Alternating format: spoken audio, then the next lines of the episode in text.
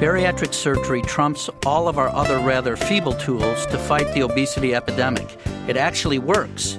But how do we introduce our patients to these potentially life saving procedures? You are listening to ReachMD XM 157, the channel for medical professionals. Welcome to the Clinicians Roundtable. I'm Dr. Lee Friedman, your host. And with me is Dr. Mark Watson, Associate Professor at the University of Texas Southwestern Medical Center and Associate Program Director in the General Surgery Program there. Thank you so much for being with us, Dr. Watson. Well, thank you, Dr. Friedman. I'm, I'm happy to be with you. Along with Dr. Daniel Jones from Harvard, Dr. Watson is the co author on a wonderful book called The Lap Band Companion Handbook. Dr. Watson, why did you and Dr. Jones decide to write this? Well, this actually came up when I found as I saw more and more patients that were interested in or had already gotten a lap band, I found that I was having to describe similar questions and problems and information on a routine basis. And I thought there has got to be a more efficient way of transferring this information. And so I went to the computer and started writing down some of the information I was giving to them uh, on a repeated fashion and trying to do it in a digestible fashion that patients would hopefully understand better than a lot of the press that they receive uh, in any other fashion. So I wanted to make something that was easy for them to understand, but would communicate the information that they need to know about before proceeding with this further. Well, reading through this, less than 200 page paperback companion handbook, I can tell you that you've accomplished that. It is certainly very understandable and accessible, I think, to the general public. And I was struck also by how balanced your presentation is, that you don't just present lap band. Tell us about the other options that you present. Yeah, it was very important because in making the decision about having a lap band, you have to make the decision about would I be better for a different type of procedure. So therefore, it was very important to diagram, illustrate, and explain the other options that are available for weight loss surgery in this country, in the United States, the two primary procedures that are performed are the adjustable gastric restrictive band, which is the lap band, and the gastric bypass. Both of these have their pros and cons. I think that the lap band is very valuable in that it's a much safer procedure, and it's it's a durable procedure, and it's also reversible. The gastric bypass, however, does have its advantages as well. In patients that are going to have difficulty understanding and being able to cooperate with the program of having a lap band in and reducing their overall intake, the gastric bypass may be a better procedure for certain patients. In my personal opinion, I think that it's the benefits of the lap band outweigh the downside. Having the necessity to speak with these patients and bring them into the program is part of the impetus for writing the book in the first place. Just another sort of uh, tool that the patients can take home with them and have it available to sort to sort out the problems and the daily needs of the lap band patient. And that's really the impetus for doing it. It is very practical and, and has some very good day to day advice, uh, tables that tell the patients what to expect the day before, the day of surgery, and, and the follow up. It's very impressive to me. Uh, you talk about decision, action, and commitment as the three steps. Can you elaborate on that? Yeah, the decision has to be made in cooperation with your surgeon and the bariatric center and the specialists that are involved, and what is going to be best interest of the patient. Sometimes this is going to be impacted as well by the private insurance carrier that the patient has. There are still some insurance carriers that aren't approving the lap band or and still are approving the bypass. And that is, of course, going to work into the decision as well. The commitment works into the decision part as well because unless you are committed to being a part of this program and working with your team, the lap band is not going to be very effective. If you can't commit to that, that's going to influence back at the decision tree whether it's a good idea for you to have a lap band or not. If you cannot be committed to decreasing the amount of intake that you have on a daily basis, knowing that we're going to be standing by you to make it comfortable to do so, then this is probably not going to be the best move for you. You may have to consider another option for weight loss surgery that will be more effective for you. So, very upfront about what is going to be required of the patient. And then some of the specifics, you, you get into some wonderful things about choosing a surgeon and choosing a team.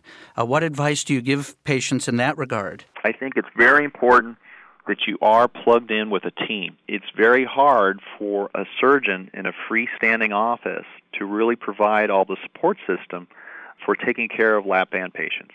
That doesn't mean it can't be done. A surgeon that is very good at taking care of these patients can have those facilities and those resources available to their patients. However, it's more difficult.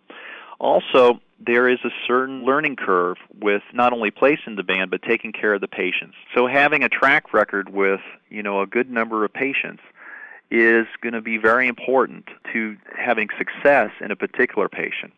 What that means is when a patient approaches a surgeon, they need to be upfront about asking the surgeon specifically, and we outline the specific questions which are appropriate because the surgeon needs to be able to answer these. You know, what is your experience with laparoscopic surgery? What's your experience with placing the band?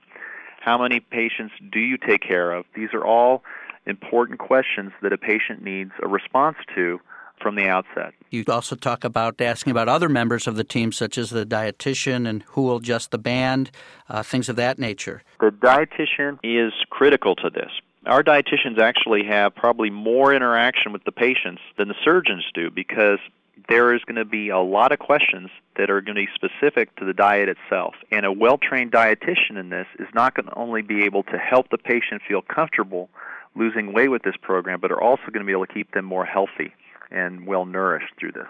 It also requires that you have the financial resources at the office as well to take care of it. It is a complex problem getting insurance approval for these procedures, and it requires that they have a set guidelines for acquiring information and negotiating and communicating with the insurance carriers as well.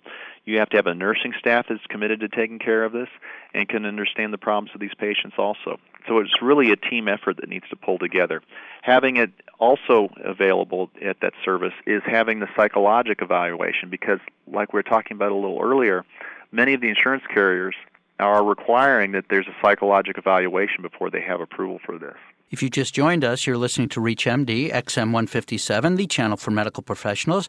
I'm Dr. Lee Friedman, your host, and I am speaking with Dr. Mark Watson about the Lap Band Companion Handbook, a wonderful book for our patients to help them understand their choices in terms of bariatric surgery and then what to expect should they elect to have a lap band procedure. Tell us more about the, the finances with your team, Dr. Watson. Uh, do you have people who can work with the primary care doctors and kind of coach them on how to write letters uh, to get their patients approved? And what else is involved? Yes, actually, we have many standard protocols and systems for getting approval for these procedures.